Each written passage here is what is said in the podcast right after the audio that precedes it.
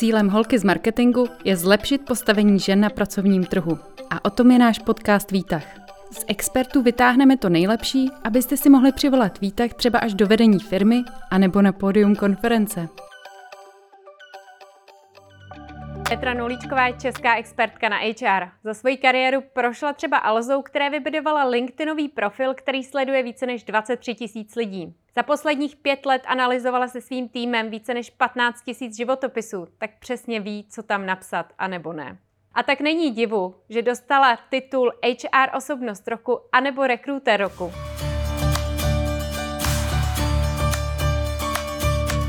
Je to situace, se kterou se potkávám hodně často. Holka, kluk vyjde ven ze školy a přemýšlí, kam se vydat. Mám dělat influencer marketing, mám jít na HR, nebo mám jít dělat úplně něco jiného. Co bys mi poradila? To je dobrá otázka. Já si myslím, že nikdy není pozdě na to změnit kariéru nebo se vydat jiným směrem.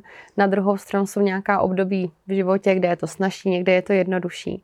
A co se týče pak hledání práce, tak samozřejmě v každém věku s nějakou jinou zkušeností je to buď o něco jako lehčí, protože už mám kontakty, už vím, co mě baví, už vím, co mi jde, vím, jaké jsou ty moje, nazvala bych to rezervy, ne úplně siln, jako slabé stránky a zároveň vím, čím jsem jako fakt dobrá a tím směrem se můžu vydat na začátku, nebo když pak člověk mění, tak už to může být trošku krkolomnější, nebo člověk se může cítit nejistý, možná pak i z toho hledání trochu frustrovaný, protože ne každá firma odepisuje, ne po každý ta pozice je třeba taková, jako se nám zdá. A ne vždy se známe tak dobře, jako jsme si mysleli, že se známe. A samozřejmě tam může přijít i ten střed s tím, jsem na pozici, kterou jsem chtěla nebo chtěl, ale ono to není to ono, co jsem chtěl. Tady bych možná i doporučila, asi by se mě i na to zeptala, co vlastně dělat v té situaci, když zjistím, není to to ono, nebo vůbec nevím, co ze sebou a do takové situace se asi dostane každý z nás, já jsem v ní také byla. A to doporučuji buď se zeptat někoho, kdo v tom oboru pracuje, jestli by to bylo přímo pro mě.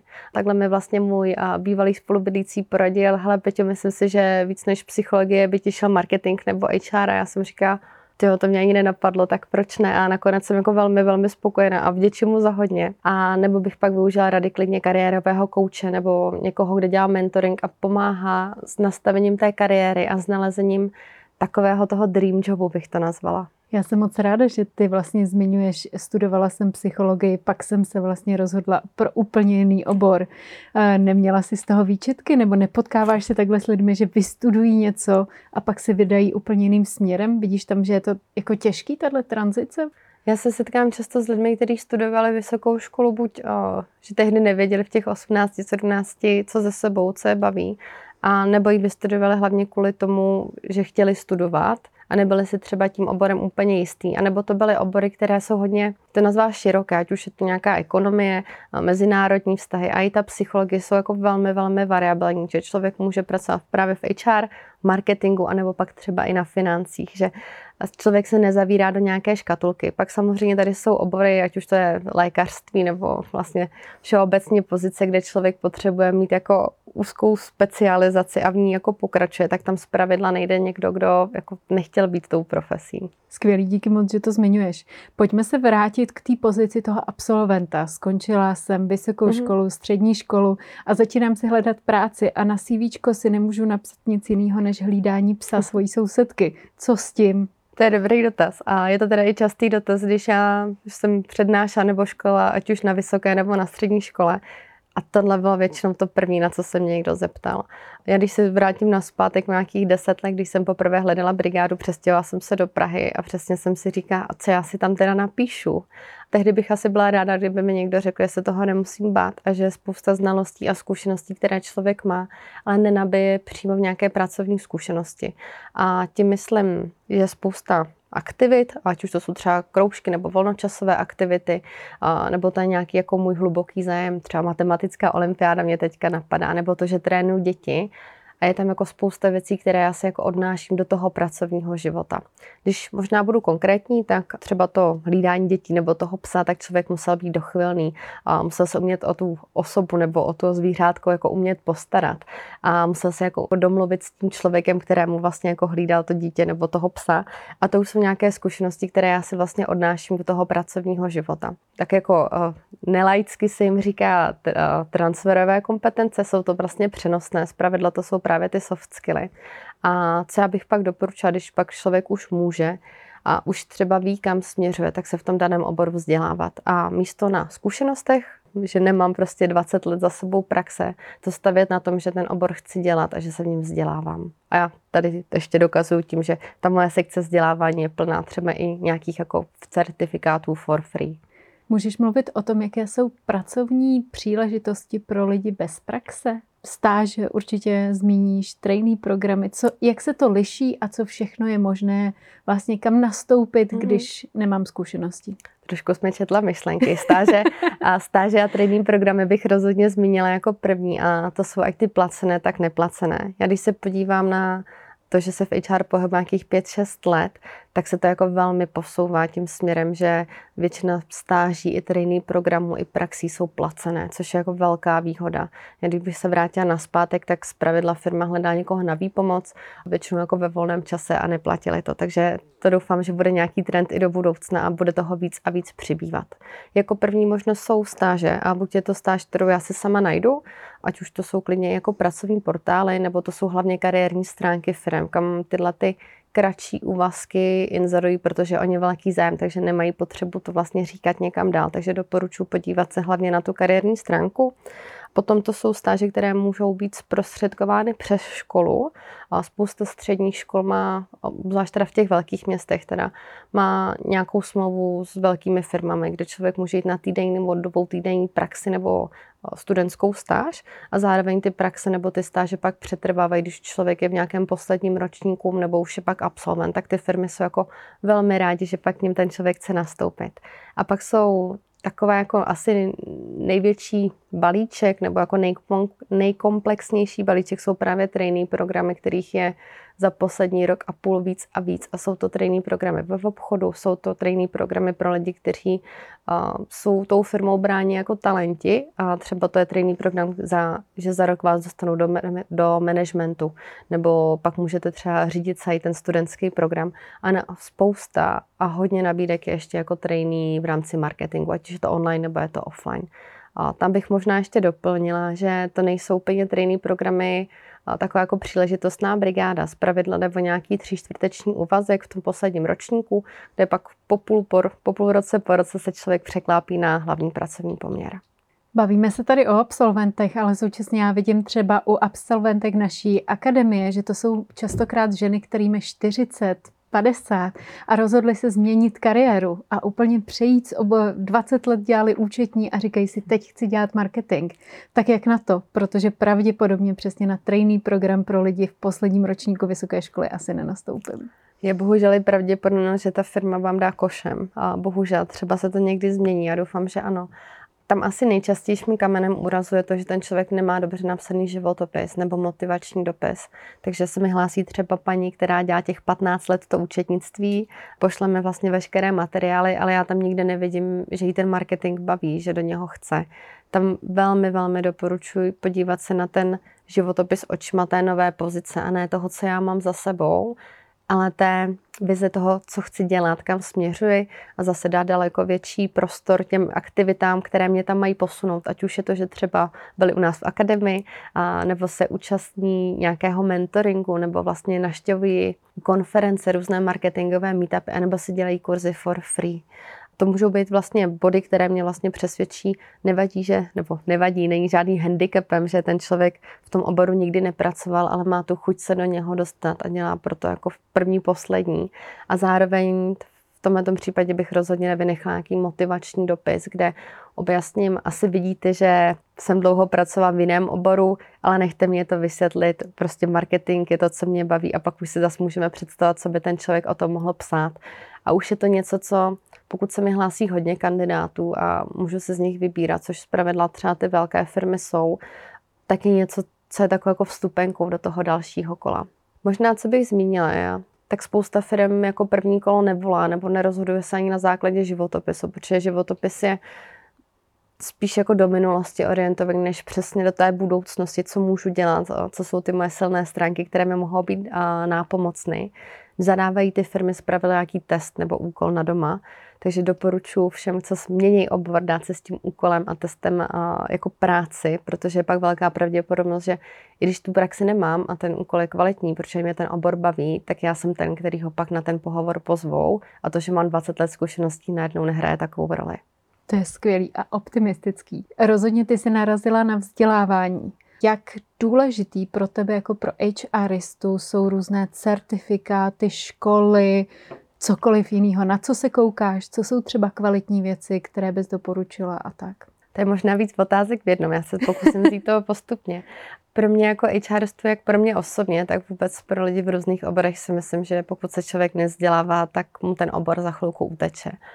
Když bychom se bavili o marketingu offlineovém, tak už tady sice nějakou dobu je, ale ty trendy se mění, ty programy se mění, to, co vlastně ty firmy dělají, se mění a koho hledají, se také mění. Když bychom se bavili o online marketingu, tak tam je to podle mě úplně co jiného. Tam je člověk rád, že ty trendy možná stíhá a IT už je možná taková jako pohádka sama o sobě.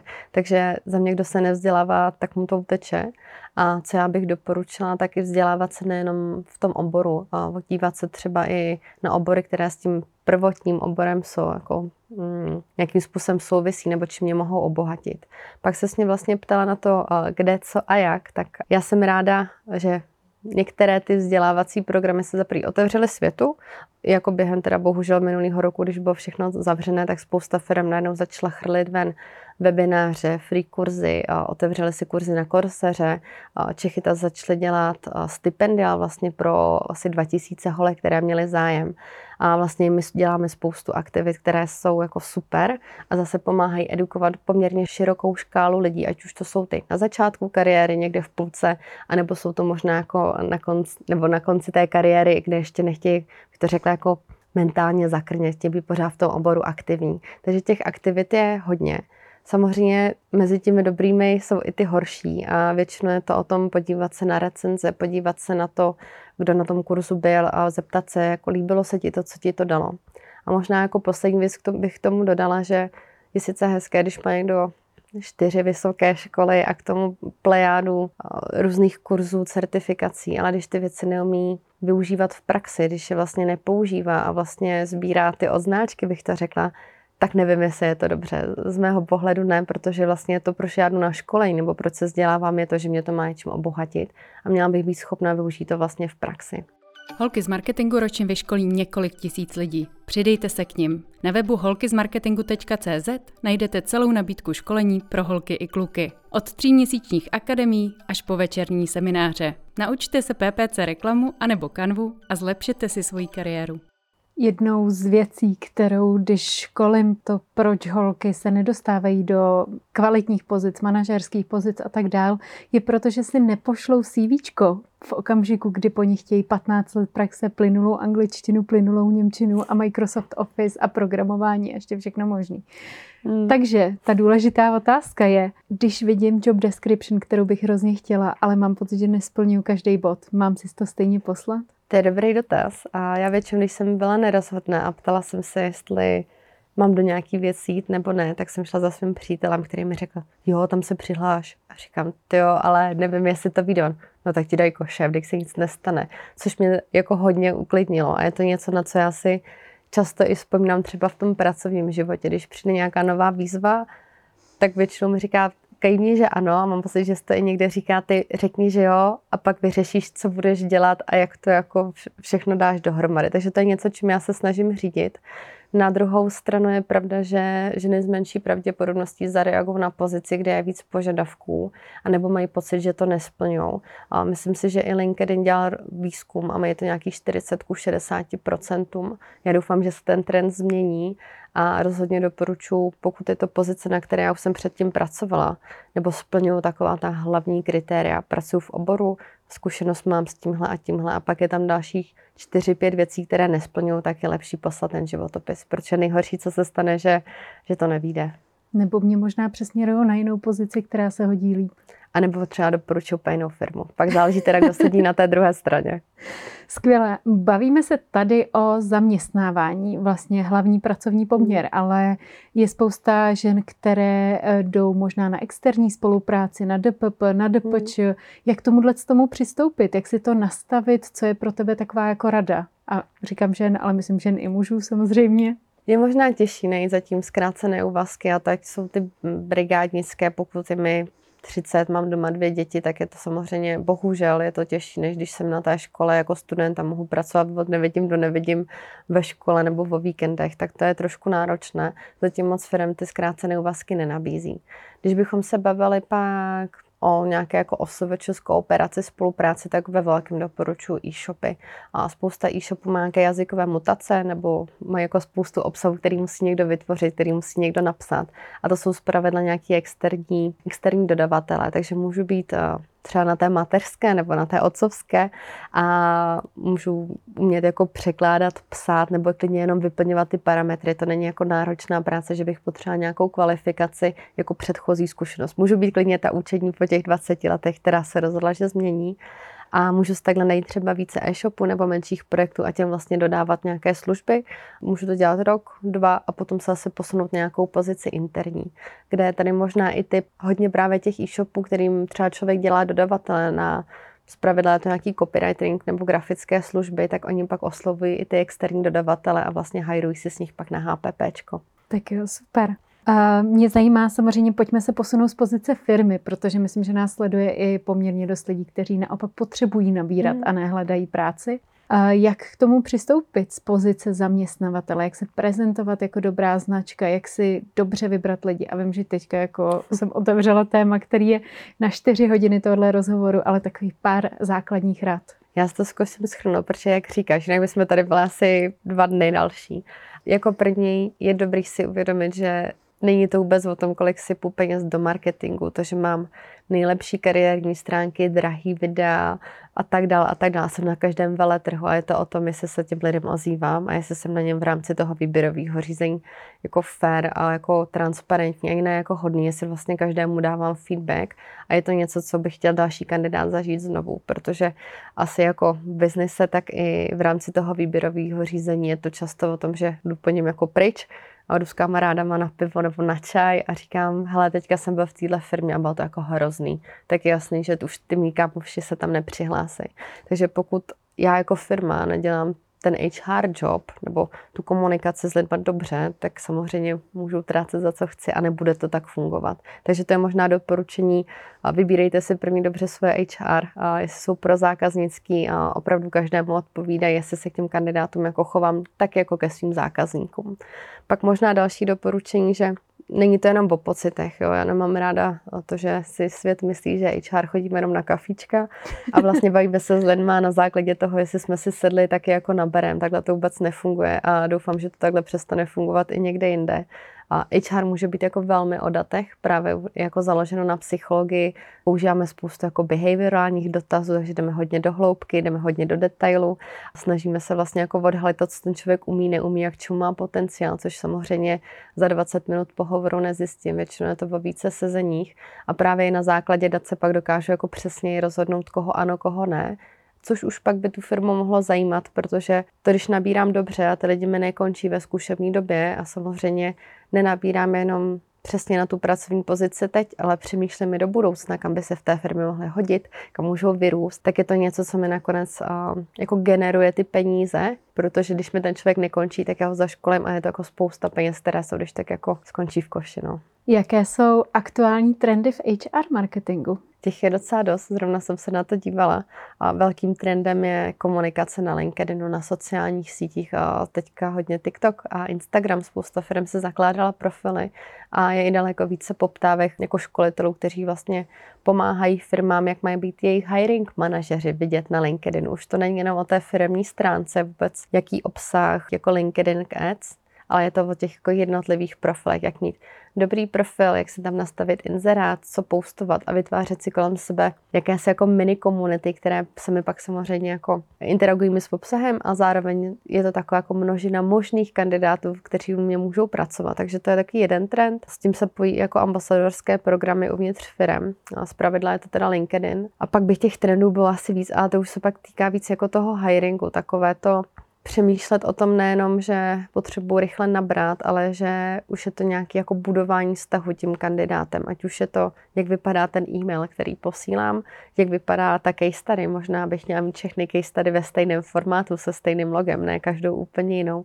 A už je to víc jako o tom produktu a takovém tom jako pocitu, že to všechno vypadá stejně a je to jako, jako marketingově uchopený, než jenom rychle pojďme jako projet výběrkem a pak se možná uvidí. Pojďme na tu poslední část. Já hmm. věřím tomu, že nás sleduje spousta lidí a říká si, chtěl bych mít tu pozici, co Petra. Prostě jako, já vždycky, když s tebou mluvím, tak si říkám, ježiši, já chci dělat tohle, toho, chci dělat HR. Jak se k tomu dostat? Vystudovala jsem teďka něco, nějaký hmm. jeden z těch oborů, který jsou širší a říkám si, chci dělat HR. Co teď? Já bych možná první zrušila takovou tu pokličku toho, co je HR. Jo. Já nebo já, nebo mě, i kdyby mi řekl někdo před pěti lety, do čeho jdu, tak vlastně nevím, jestli bych do toho úplně tak šla, tak po hlavě. A možná bylo předtím lepší vědět, že jsem nikoho v okolí a nikdo dělá HR jako neznala, vůbec jsem netušila, že ten obor není jenom o tom, že člověk nabírá nebo někomu telefonuje. To jsem ani netušila, že tolik telefonuje ten člověk. Je to jako nepřiberná škála toho, co v HR jde dělat. Jako první si asi dobrý uvědomit, že pokud člověk jako fakt rád pracuje s lidma, a chce dělat šťastný, tak HR není obor, který mají dělat. Z pravidla většiny lidí napíšete, že bohužel nevyhoví podmínkám nebo že neprošli výběrovým řízením a může to být klidně 90-99% lidí, které se hlásí a samozřejmě pokud je chci dělat šťastný, tak tohle to úplně není asi to, to co úplně chci.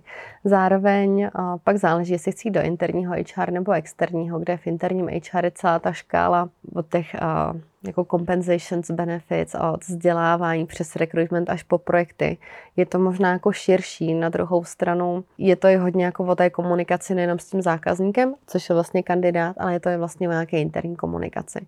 A pak takový druhý svět jsou personální agentury, nebo když člověk pracuje jako headhunter pak sám na sobě a to je daleko větší jako business a sales, kde samozřejmě spousta lidí, kteří pracují v interním HR, tak by třeba v tom personálním světě těch agentur neuspěli, protože jim zase chybí, nebo chybí, a nemusí být ani jako příjemné dělat takový ten jako business, nahajrovat si tu firmu, udělat poptávku, je to možná troš, pro mě by to byl třeba větší stres, vím, že spoustě lidem to vyhovuje.